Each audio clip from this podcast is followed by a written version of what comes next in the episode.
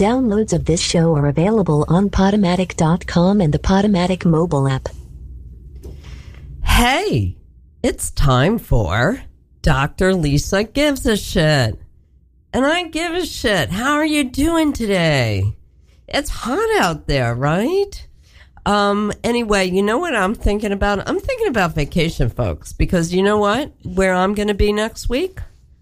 I'm going to be in the Jersey Shore. You know, I, I love uh, vacation. You know, if I don't go on vacation myself, I just get so jealous and FOMO, FOMO it addict, FOMO, it, FOMO it, it, it. There's a word there. I'm going to get it, but not the, not, not now on the radio. But anyway, Uh, just don't show me too many of your vacation pics, and I'm not going to show any of mine. I don't post my vacation pics because I feel like you don't really need to know about it. It's not that interesting, except to me. So thanks for listening to Doctor Lisa Gives a Shit on Radio Free Brooklyn. We are the most fabulous radio station in the world because I've listened to all of the stations, and I know. But I really, uh, I want to give us a plug because, you know, we got this new version two point oh of our uh, app, and it's really great. Like, the best way to listen to the radio station is if you download radio free brooklyn dot org slash iPhone or slash Android.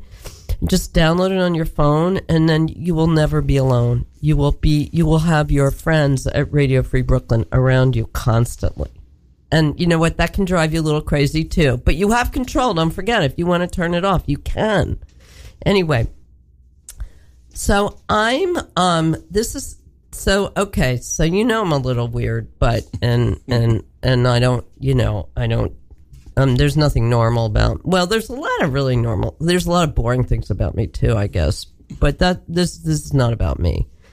Um, So I had the, I'm going to say, great good fortune last week. I was with my husband, Phil. Are you listening, Phil? You're at work today. Maybe not. You're at your office.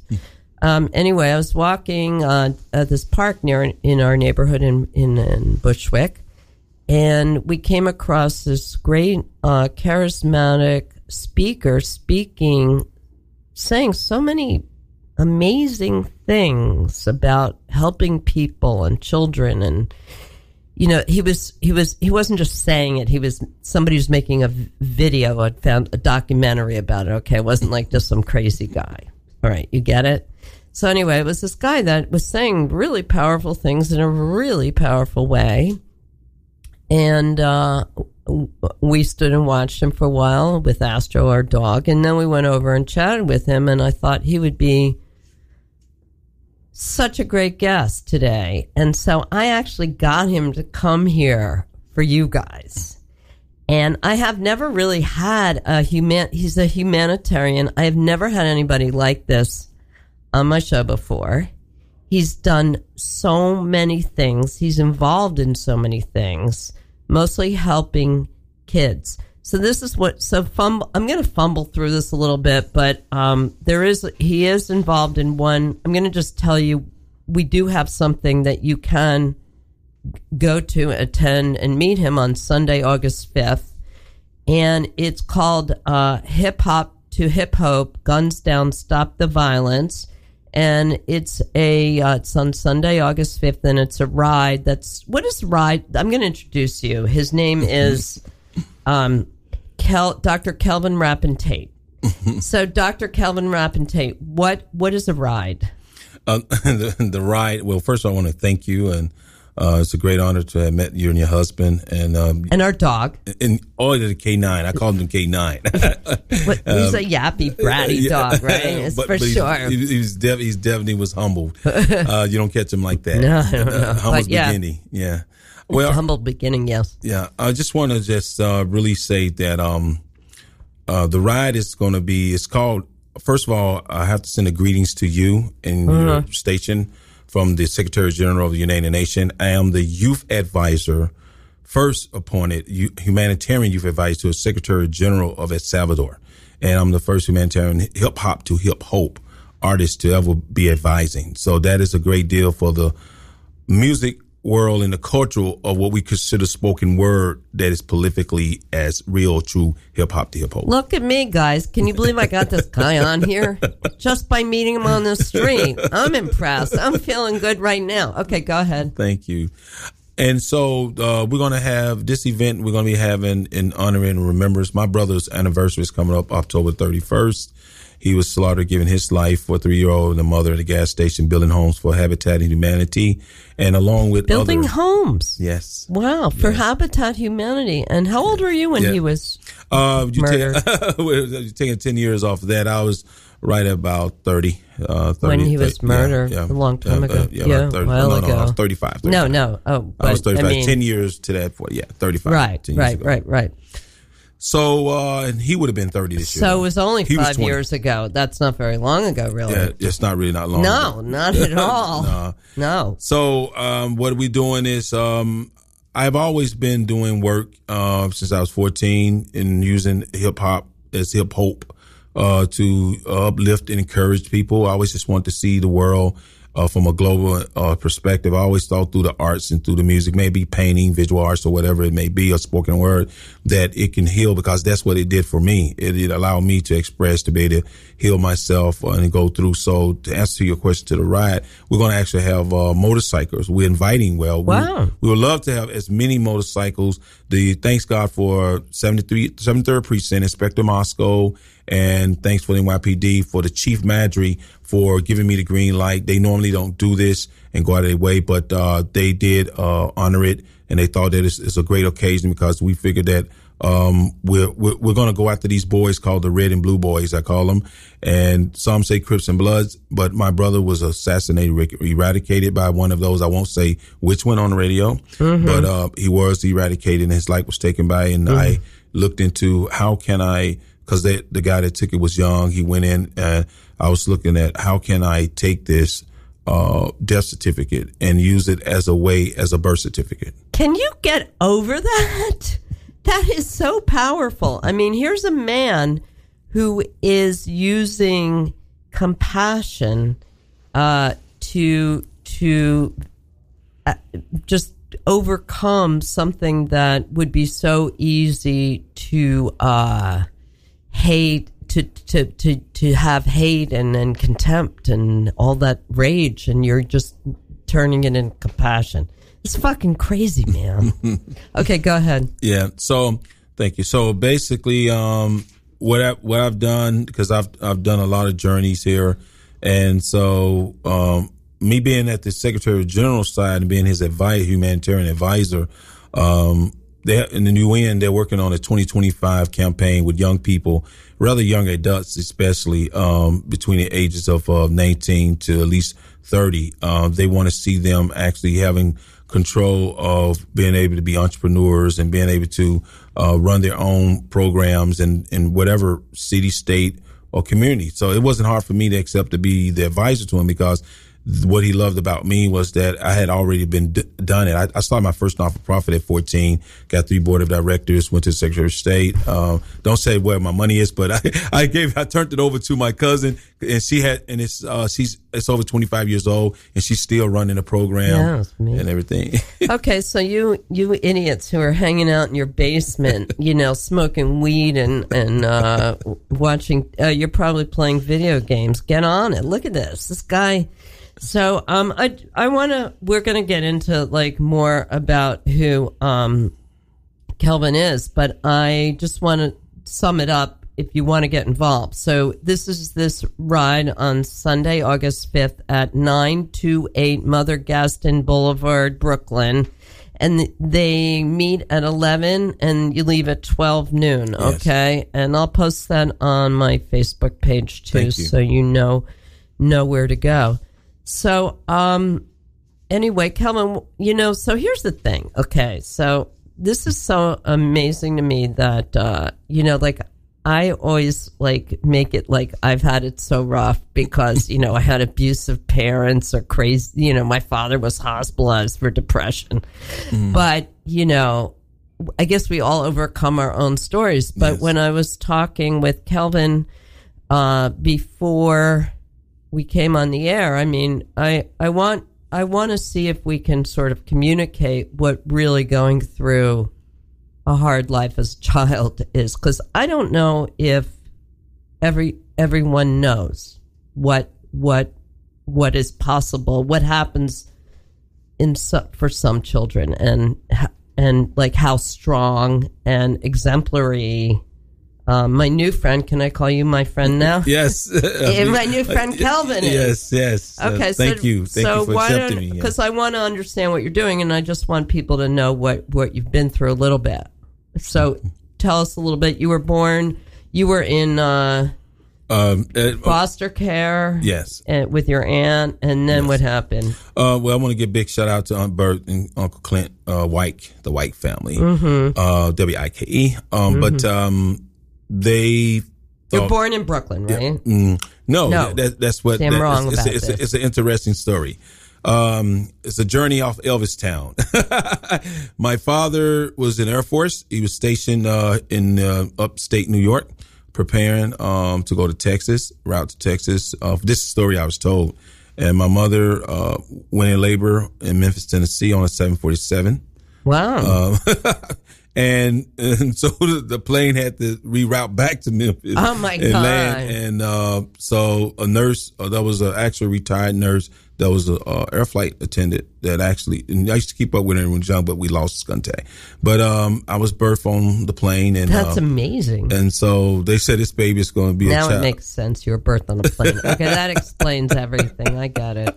So they said I'll be flying. This child will fly forever. So I'm still looking for my you wings. Can, really? Wow. So, but... um. So after that, uh, my aunt birthed him, uh, like literally took me in. Uh, I was a child and they raised me. We left Brooklyn. I, w- I went to P S one, uh, one, P S one forty-nine public school, and I left there and we went up to Maryland.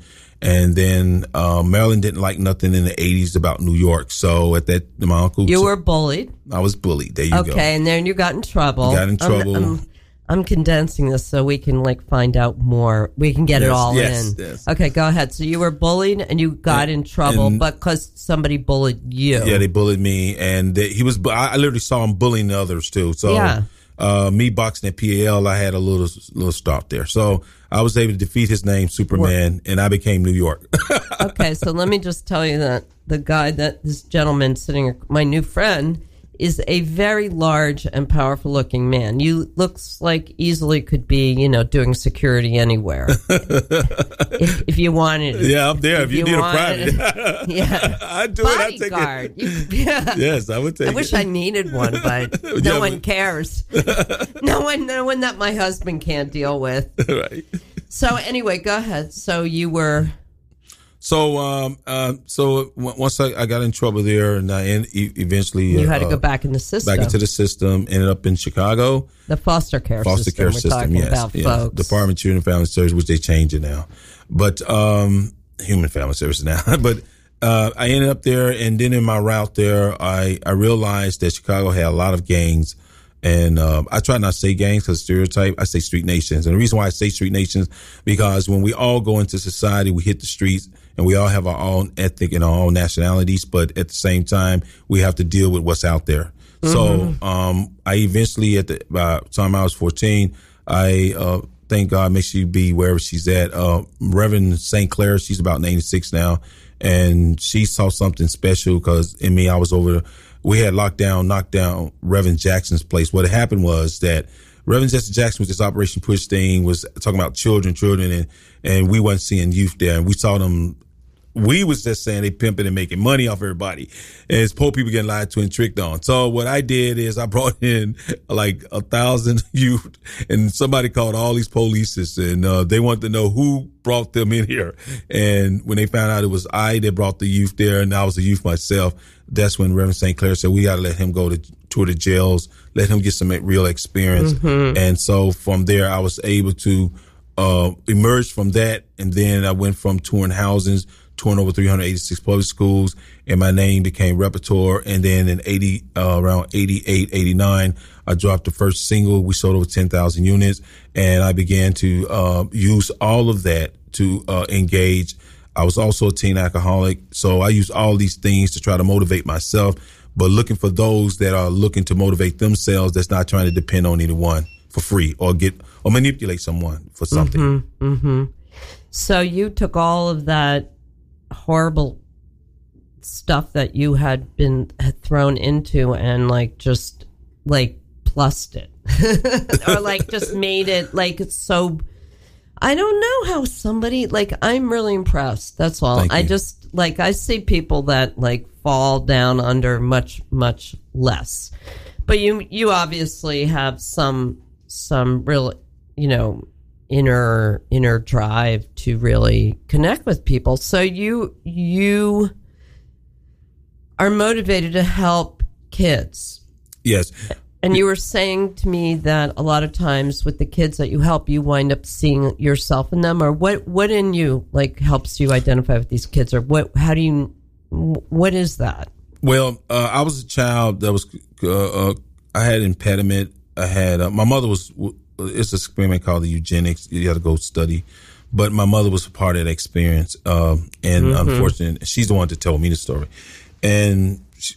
Because she couldn't believe I can I could speak as well as I did, mm-hmm. and that's what fascinated her. But the thing was was that um, when I see a child that have autism or have impediment problems, or or a child or any anyone, you know, today it could be because you got older people that have problems too. And when someone is basically dehumanizing them and making them and causing them to become a part, feel as they're ostracized from an environment, from society. I, I look at that as a humanity effort. I look at that as a, a human being. That's a person. And so immediately what kicks into me is uh, self-motivation, demonstration, no conversation. And so, sorry, it rhymes, but that is mm-hmm. what it is. And so what I do is allow, I begin the process on like what they like to do, what they want to do. And then mm-hmm. what I do is use myself by not telling them about it, but I like what I'm doing with you, inviting you guys out on the fifth, um, so that the world could see. And that's mm-hmm. what I'm doing with the young people. I want them to be able to see, not that I'm this great white hope, because they're the hope, mm-hmm. we're the hope, the nation is the hope, mm-hmm. society is the hope. But mm-hmm. it's up to them to say, I can come out of this and I can emerge and I will. And also, it sounds like your passion for music, and you say you do a lot of spoken word mostly yes, I now, mean, right? I have to Which is what I kind of saw you doing, right? Yes. So um, that uh, you that seems like a way that you relate to youth, because that's a universal language, and if you're like a you're you're essentially one of them, like a young person, because you're part of that same music. Is that what? Is, is that kind of what happens there, or yes. your way of connecting? And then when it comes to when you look at what's happening with the Israelis in Pakistan, and you look at what's happening in the, in, in like when you look at Exaton and like on all these young rappers that just getting eradicated or they're dying from synthetic drugs, but especially the ones mm-hmm. that's in the streets, that's affecting everything globally. And it's affecting us in the cultural, in the music, in the arts. Now, most positive artists, we come from different denominations, walks of faith, but we get along just fine because we're not pushing religion. We're pushing inspiration, uplifting, motivation for people to get people to heal for themselves and do as we do. Right. And so the whole concept for me is how do we get people without pushing religion, without preaching religion, without making somebody become what you want them to become, but they become what their uh, life has predestined them to be and evolutionizing them to go far in life and to be. Uh, how do we take all of this and make sense of it and make it a reality? And that's when I look at David and I think about how he wrote the spoken word in the Injil, uh, in the Torah. When I look at how uh, Moses, Moses did what he did mm-hmm. and how Solomon. So I look at the Proverbs, I look at all of this. And so that's how life, like you and I, this is the spoken word. It doesn't have a rhythm or a physical beat to it, but the beat and the rhythm is is actually prophetically coming, is delivering, and it's engaging, and it's allowing us to institute where people can begin to use their imagination and illustrations like they were in the mm-hmm. sixties when they didn't have television, in the forties and fifties when they were just starting with Tom Edison and everybody. Mm-hmm. So this is what we want to do mm-hmm. in spoken word to get the new generation to become as a prolific writer as Lord Yahshua was, and as David and Solomon mm-hmm. with their apprenticeship mm-hmm. and their thought patterns. Um, you know, that was interesting also, um, what we were talking about a little bit before that I think is worth making, creating some awareness about, because I wasn't aware of it. Um, But you said that synthetic drugs are a big problem, or being being sort of, uh, you know, uh, uh, used and maybe propagated a bit by the hip hop community. Is that right? Or like, can you explain more about that so people can keep an eye out or understand that? Yes, no problem. Yeah, thank you. Um, when, well, the hip hop. Let's let's go. I go like I said once again. I go from the days of what the Torah. The, the, the Torah to me is, um, mm-hmm. or or the Bible, the Injil. These books, even I talk to my Muslim brothers out there, the Quran. I say those are all spoken word books, whatever.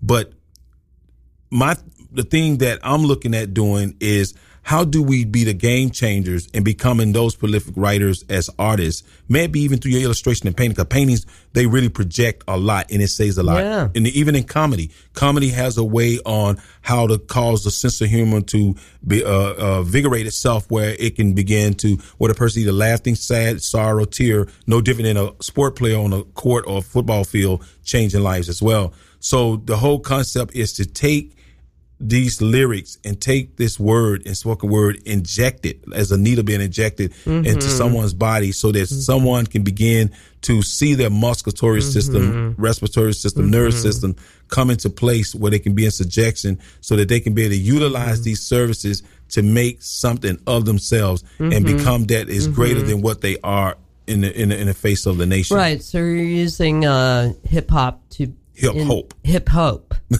And hip hop. You're making hip hop hip hopes. But um, so is there a synthetic drug problem in the hip hop yes. community? Well, I'll start with myself. Um, I've been twenty-two years clean myself. Um, and since the time from, I, I'm, I'm dealing with all entertainment now. That's yeah, what, yeah. From sports to, to the microphone. Right. And yes, the synthetic drugs right now has rapidly taking out a lot of our artists. The industry, I don't blame the hip hop community. Right.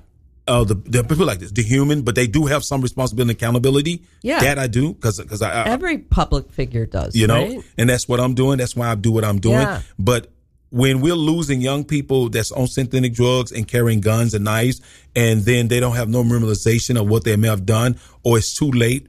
Um, mm-hmm. That's a problem in America. That's a problem across the country. When you look across Africa, just finding that, Um, and I was on Tramadol because I was hurt and injured in football, blind sight, thrown in a coma because my uncle, my goodness. my uncle introduced me to alcohol. I, I didn't ask for it. He told me it's Kool-Aid, and that's how I ended up on it. But wow. Tramadol is raiding over in certain parts of Africa right now. Children are literally falling out, killing, slaughtering, and murdering each other, and it's not being talked about. So yeah. when we look at In in the United States, we look at all of these rappers. And if you just look at them, you could tell they're on those synthetic drugs.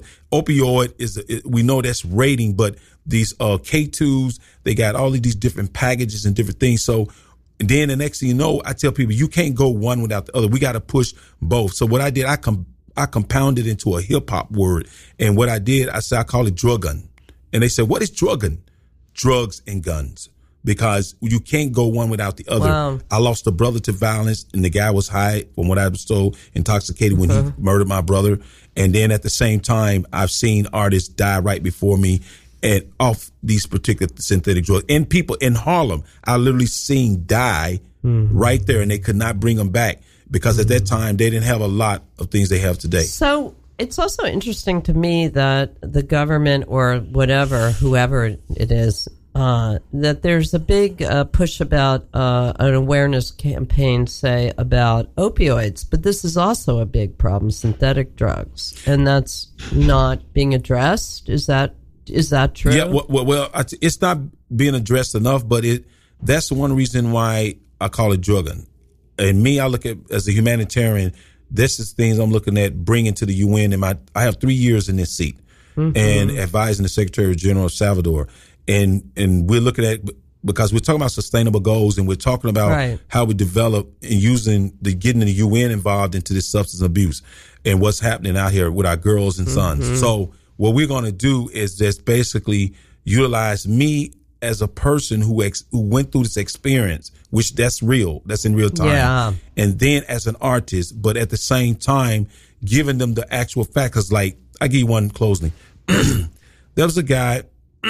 Excuse me. Just recently, an artist um, that was from L A I'm trying to get his name off the top, but anyway, he ended up um, taking uh, P C P, and with the P C P, he th- this three years ago he had he was he I think sold over five hundred thousand albums in the nineties, mm-hmm. and he did. And by two thousand one, he was done. But he was out there, where he eventually ended up taking the drugs three years ago and uh, eating his girl's organs. They instituted him, and they asked and questioned him, did you have any ideology of what you have done? And he said, no, I want to get out of these cuffs. They said, well, you won't be. You'll be here a long time because mm-hmm. you ate your girlfriend's organ. So this is what I'm saying, that when you mix these drugs, now a lot of people say legalize marijuana. I said, okay, we understand that there's some legalization and certain things that for certain people, because I have musculatory disorder myself and I understand inflammatory, mm-hmm, and there's certain things that just help you out. Mm-hmm. But with this, we're saying when it's synthetic, when it was synthetic, when you got those drugs mixing like that, we got to get more information and be more informative, but it's going to take more people like myself who are true and willing to stand and actually explain this to these young artists, mm-hmm, and challenge the young artists to become mm-hmm. a better leader in involvement and maybe sustaining to help other young people from sports of entertainment to the microphone to the fields. So you do you feel like some of the problem are, or or maybe what part of the solution is, is for young people to have better leaders? Yes. Uh, well, I can tell you this. We're with tech technology stage, I personally, because I've grown with these young people now that's twenty-five to thirty-five. Mm-hmm. And so those that's twenty-five, thirty-five that now have children, uh, they're pretty brilliant. Uh, mm-hmm. the, the tech world, the technology world, they just, uh, them along with now that next generation, mm-hmm, between seventeen to twenty-eight, that generation uh, needs to be inspired to inspire themselves. And that's, that's all I am. I'm just a product of inspiring my independency and allow myself to be modified so that they can begin to modify themselves, and it becomes like a domino effect. And then each generation, mm-hmm, each cultural and all ethnic of nationalities will be able to what we call hip hop to hip hop. Like you are one, I'm one, that makes two.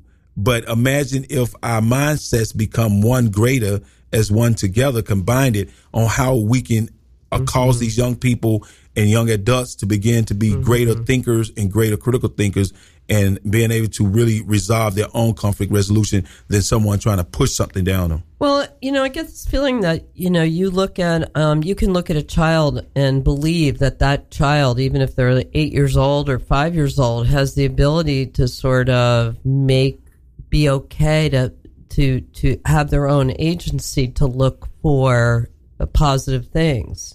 Like you You had a story about um, when you were in the, I guess, a foster home, yes, and you called um, one of your mentors, and they got you out. Yes, um, that to answer to, because you have all these religious people that play games with people's lives, mm-hmm, and that's what we talk about in the culture. That's why people not know about these institutions these days, because it's like, you know, well, we'll do the church outside is what everybody says. But the thing is, is that um, when I look at what happened to me, I was molested mm-hmm. um, by foster parents, mm. and then one biological parent, uh, mm. re- relative down the line. Mm.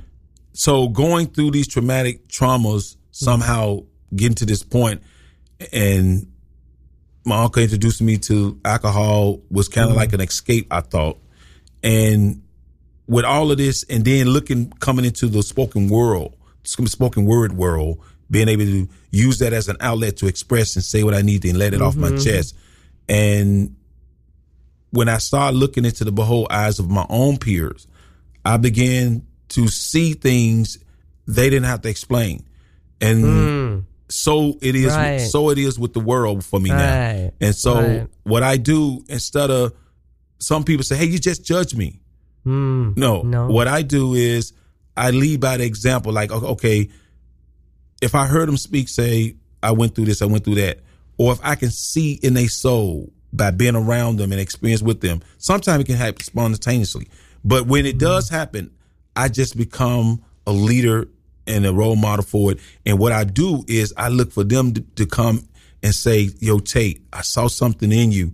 and I think I can do greater. And I said, that's what I was looking for. Yeah. So, oh God, it's so inspiring. Oh my God. I mean, I'm, this is going to like break my, my cynical defense. I don't know if I can handle this, folks. So you know what I'm going to do then? I'm going to do a station I D. How's that? All right, let's do it. I D'd up. So anyway, I just have to uh, remind you that you're listening to Radio Free Brooklyn, and I appreciate you listening to us.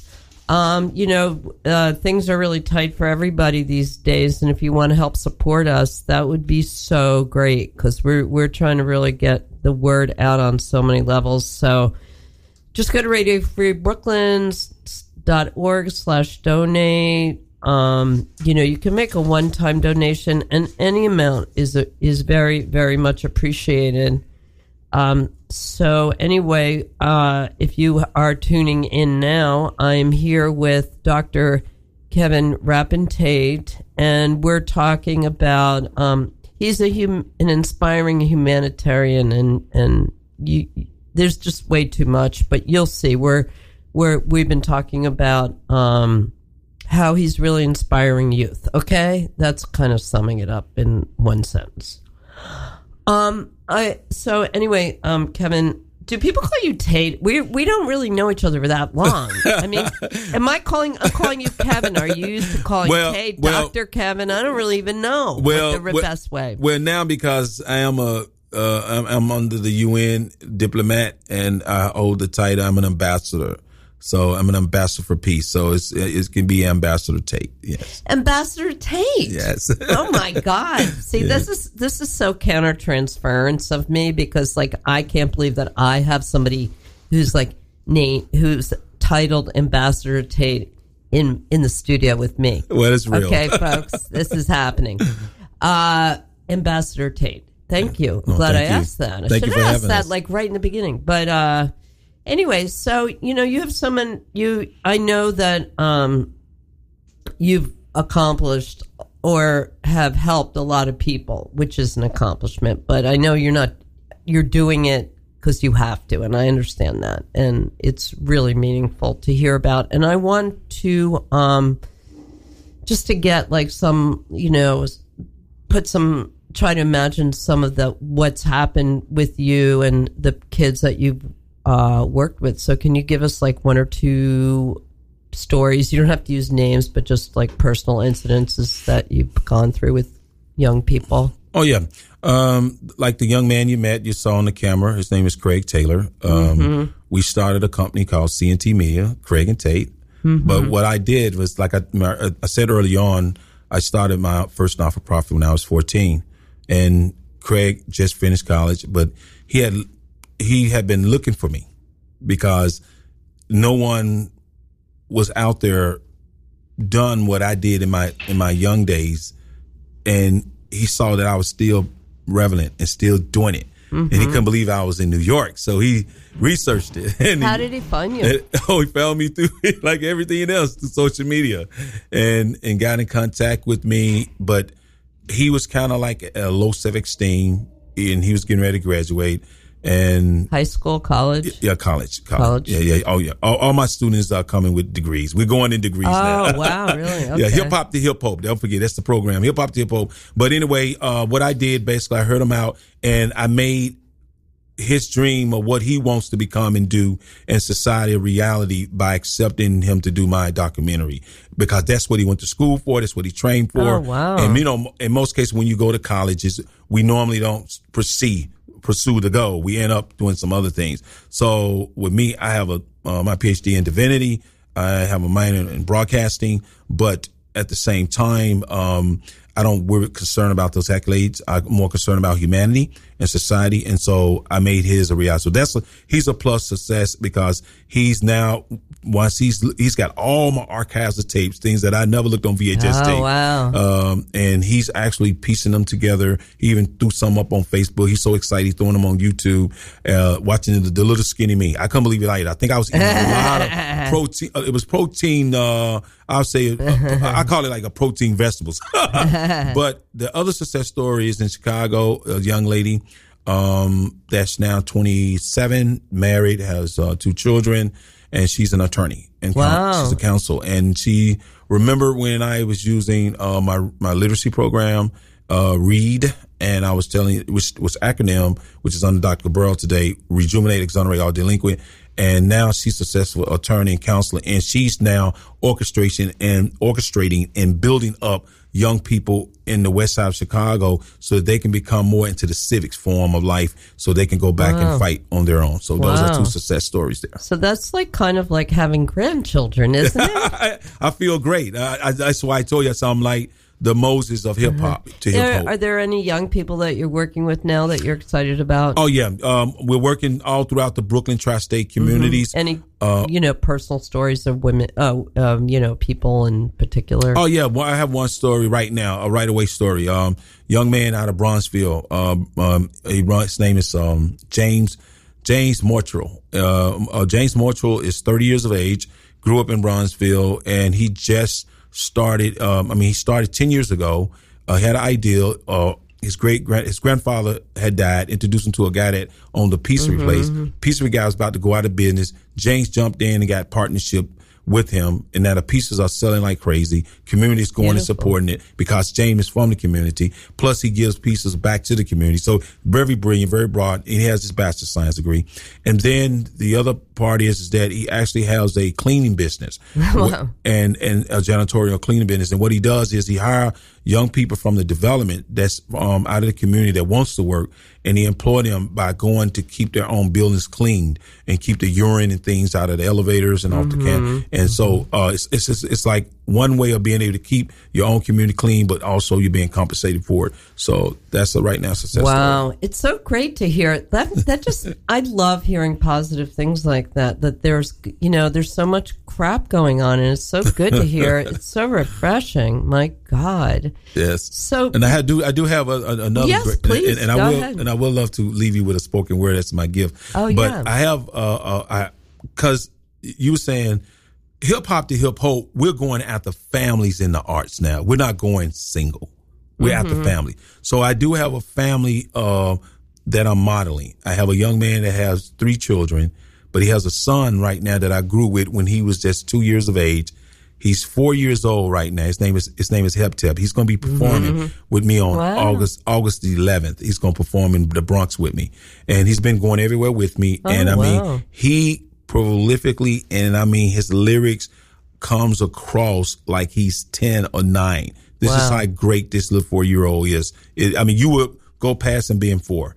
You'll be excited to see his height, but you would go past him being four. And so his father and he uh, actual duet. His father has gotten more gigs than he ever could imagine in his lifetime. Wow. Though his father came under a group called Gangstar, which was Guru was his mentor. But I said if Guru was living today, he would know that this child is the next big thing mm-hmm. and kept secret. Mm-hmm. So that's what hip hop to hip hop is doing with young people. Um, you know, I'm thinking about because you're involved. I mean, one of the causes is, you know, getting rid of gun violence that you're interested in and or, you know, working with working on. And um, I feel um, and I, I I'm guessing there are a lot of people like me. I feel like the whole conversation around gun control in America is so crazy and irrational that I don't even know how to begin to think about it. I mean, it's like I it obviously seems really stupid. Like, can you do you have any perspective that you can illuminate why? Do you have an understanding why America can't get their shit together on guns? I I, I tell you this because I tell people if you really haven't experienced losing a loved one, I haven't. You you from guns, uh, my uncle, and I and I pray that you never. Yeah. Um, You will never understand why people fight up against it. Now, I tell people realistically, you would have to start with Rome in order to understand the United States, because we're talking about the, the, the great days of when they only had rocks like weapons and they had fire and stone and water. OK, and and they, and they was weapons. They was real used as weapons. But for me, I think if you just train, if you begin to train and educate human beings about some, not not to not that I, I condone or, or or I promote any form of violence, domestic mm-hmm. violence, juvenile violence, mm-hmm. whatever, verbal violence. Right. But education is the most best kept secret on any form of life. And if you educate yourself, you yourself, don't depend on what society may tell you and dictate. You as a parent, you as a mother, you as a community, you as a village, you as a church, you as an institution, whatever, as you educate your people and educate yourselves, that's how it would be able to determine to really come to a solution. I truly mm. believe that if everyone did come into that form of agreement, of alignment, we'll all be probably in a shock of the amount of at least gun violence that may be interrupted. But right now, what people have to watch out for, them because they know the laws are changing, it getting stricter and stern on young people, and young people knows it.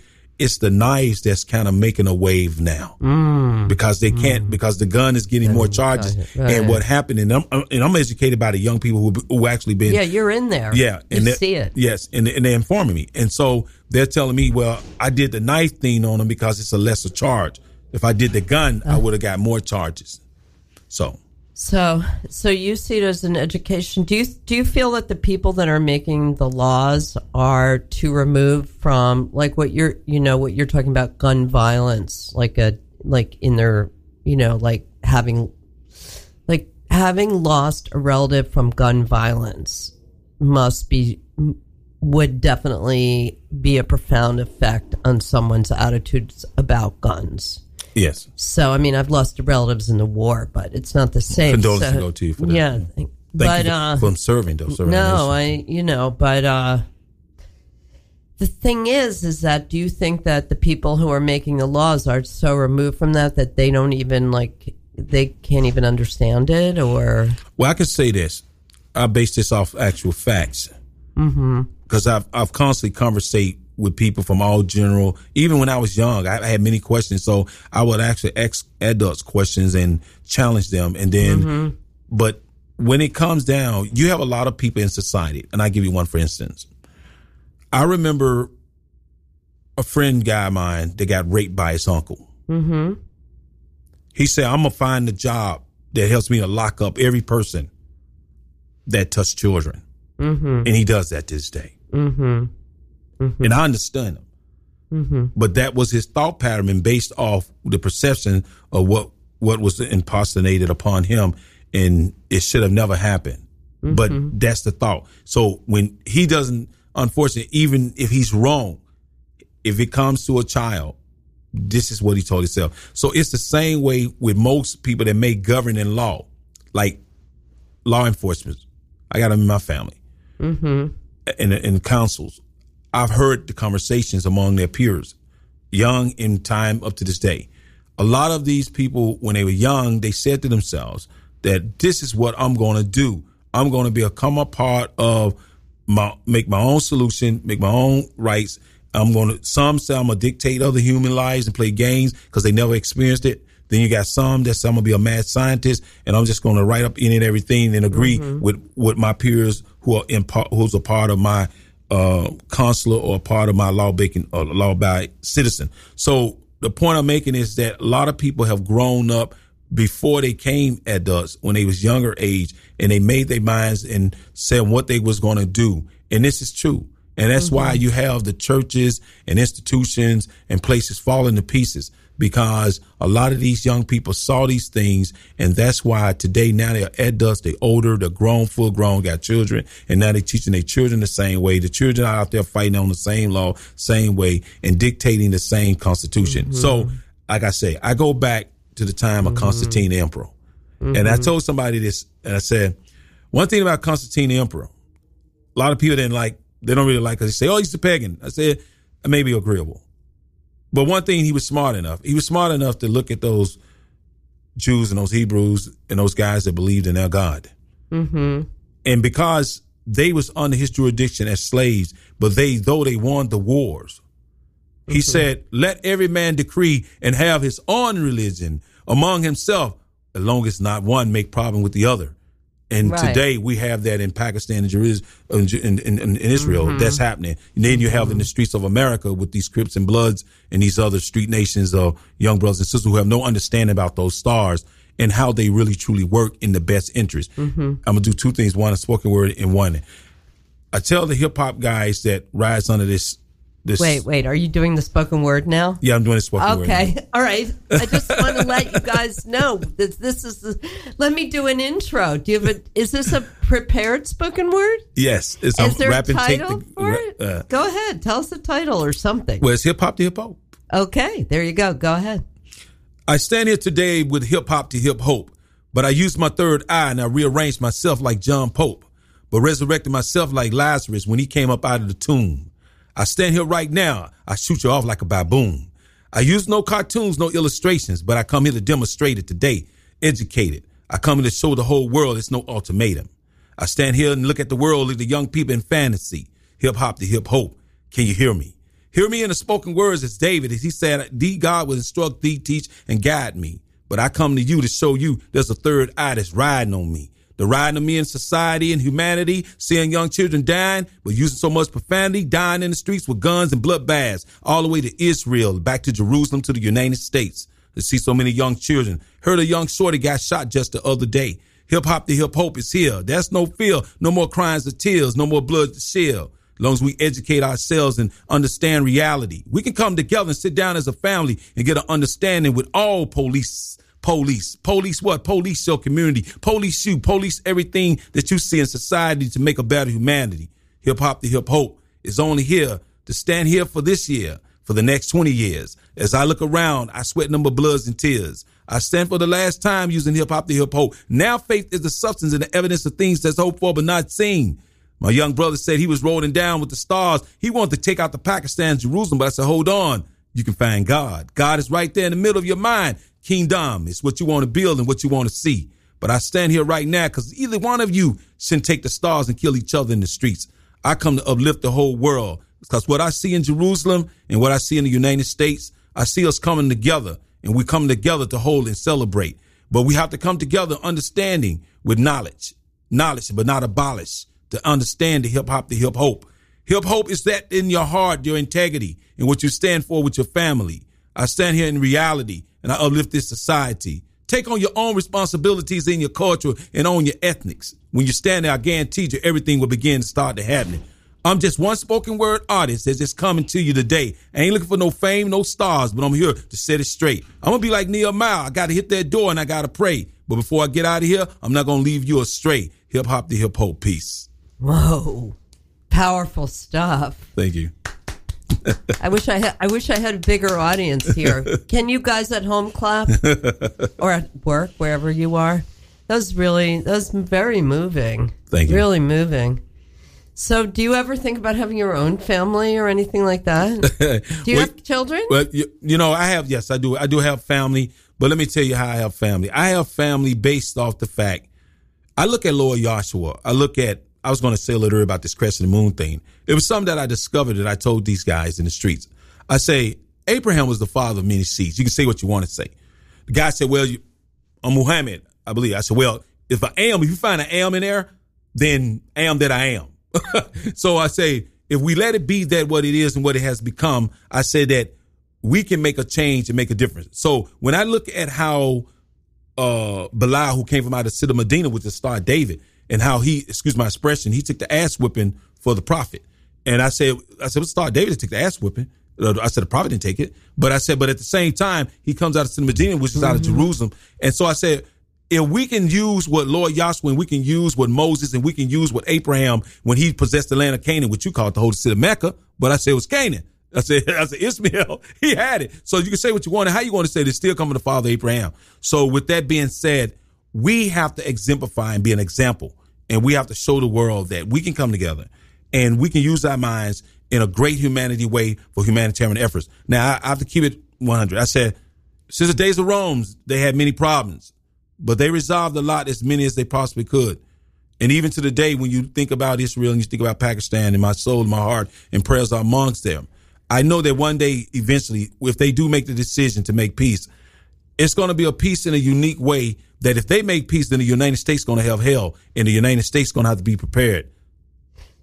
I'm just, so I was asking you about whether you plan on having kids, right? And that was like the response. So I'm like putting it together. And the I'm response, like, the response to that is I, I like to leave you with a thought of thinking. But the concept is to answer it and sum it up now that I got you to think and I had you to respond. So I got to go home and listen to this again. Yes, yes. Okay, yes. I will. But, I will. I get. I kind of get that. But, but, but the whole, the whole, the whole thing was really to leave that air, but to answer you, to cleanse it up, is basically that when I work in society, I come to find even the person of age who are so hopeless that can't define and help themselves become as a child. And so how could I deny them? If Lord Yahshua accepted the Father into his life, mm-hmm. and so did Abraham, did so too, so and many others. And some people don't believe in them, but they just spiritually led by their ancestors.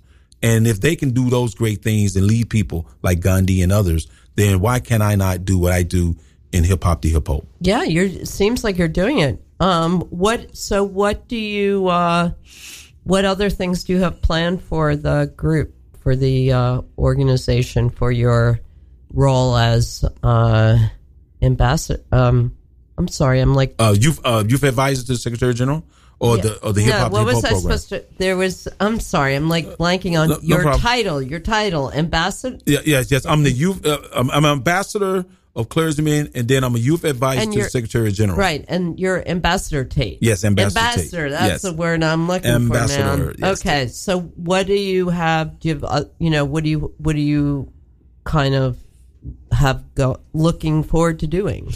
Um, I'm looking forward to. Um, we need a lot of support uh, on what I'm doing. I'm looking for people who have studios out there.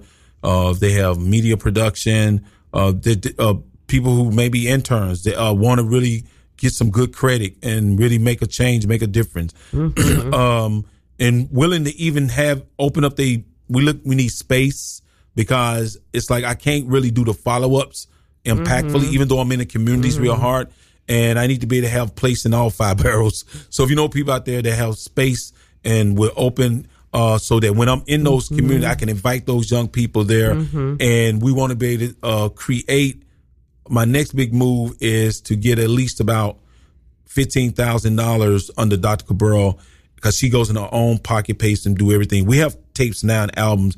That's how I'm able to do all of this through her. But she's the executive producer. So you're I'm the, the producer. Yeah, yeah. She, she's the executive producer. I'm Rev- the volunteer. Right. Yeah. Reverend Doctor Margarita Cabral. She's, yes. She's the one who organizes. And talked me back into all of this. Yes. And, yes. And you're the... Uh, humanitarian Karen, and volunteer voice, artist. The, yeah, the, the voice, voice to it. Of it. There you yeah, go. Yeah. The voice for the voiceless to become the voice. There you go.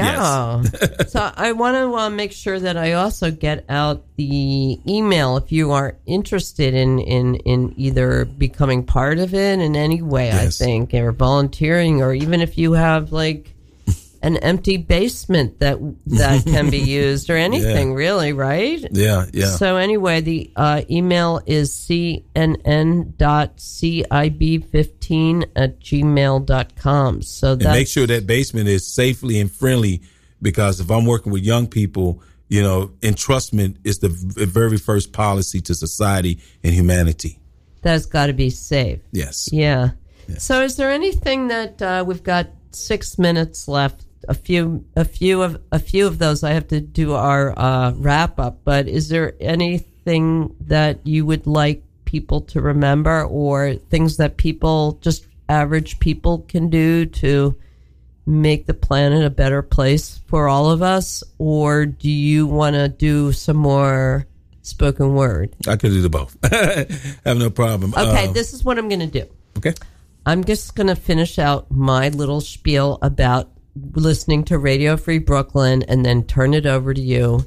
And so thank you for listening to Radio Free Brooklyn. Doctor Lisa gives a shit. I'm here with Ambassador Tate. We're talking about a program that he has for youth called Hip Hop to Hip Hope. And stay fucking tuned, because right after this is such great, we've got such a great lineup. We've got Elon Danziger, Uh, Lost and Rewound. I got my my friend that I love, uh, Ben Talks, I think, is after that. And Tom Tenney, the station director's on tonight. Just stick around. So I'm going to turn the rest of this five minutes over to my uh, new friend, Ambassador Tate. Go ahead. Well, I just want to just first of all thank everybody out there that's listening, and I'm humbly grateful uh, to, as she said, uh, my new friend as well, Lisa, and thank her and her husband. Thank uh, K nine as well, because uh, uh, God did create dogs to do what they do and animals to do what they do, and thanks for that. But um, I just want everybody out there to know that um, uh, I do this from the bottom of my heart, and um, it's very severe out here, as you already know, and see what's happening in society. And music does heal, and conversations the right way can heal. Illustrations and from any form of entertainment of the arts, maybe even sports. Sports can change lives. So I'm combining them all. We're talking about drug guns, which is drug and guns for short, drug guns. And we're talking about entertainment. We're talking about society. We're talking about humanity. At the United Nations, we are working for the next three years of my seating to the campaign of twenty twenty-five. We want to see every young person that's right now probably at the age of uh, fourteen, by the time twenty twenty-five get here, those young people will be developed enough to be able to run society and to be able to help add to society and what it needs in the best interest of the next generation under them. So we know that music has not really reached the full potential of what its capability of doing to lift the conscious awareness in regards to humanity. And I leave you with these spoken words. It was just the other day, I had this little kid. His name was K K. K K was sitting on the dock of bay, and he was trying to imagine, but he said time was running away. K K ran into his friend named Run Run. Run Run had a gun. He began to run, but he said, I saw my son. He said, what a son. The darkness has begun.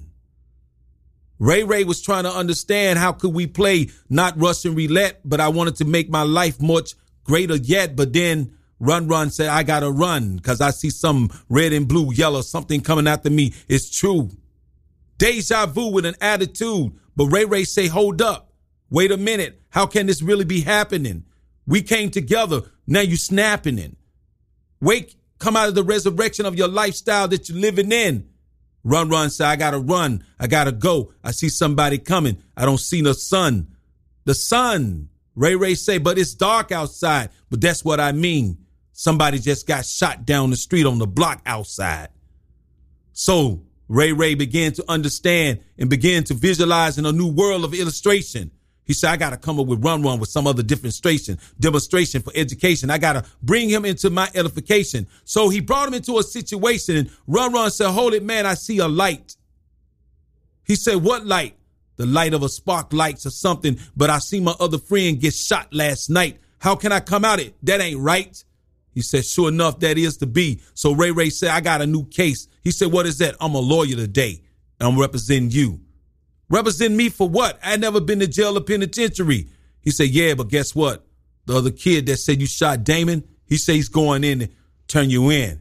He said, no, no, he can't be. He said, I'm going to get him. My last name is Run Run. I'm going with the gun. Ray Ray say, not today. The D A is waiting on you right around the corner. How's that? You my friend. How can my friend turn me in? He said, it wasn't me, your friend, that turned it in. It was the dark side that did it again. We have to understand the moral solution to this is that we as a society, for things that are in dark, there's light there. But what can we do for humanity? What can we do with our subconscious in mind to come from out of ignorance and foolishness? How can we do the what Ray Ray did? And how he saw how Run Run was willing to take the gun. Run Run thought the gun was his God, but he began to realize that it wasn't, and come to find, not knowing that Ray Ray had studied to become a lawyer and a counsel. He's getting all the reports that was happening in the neighborhood. Same thing that's happening in society. Same thing that's happening over in this world.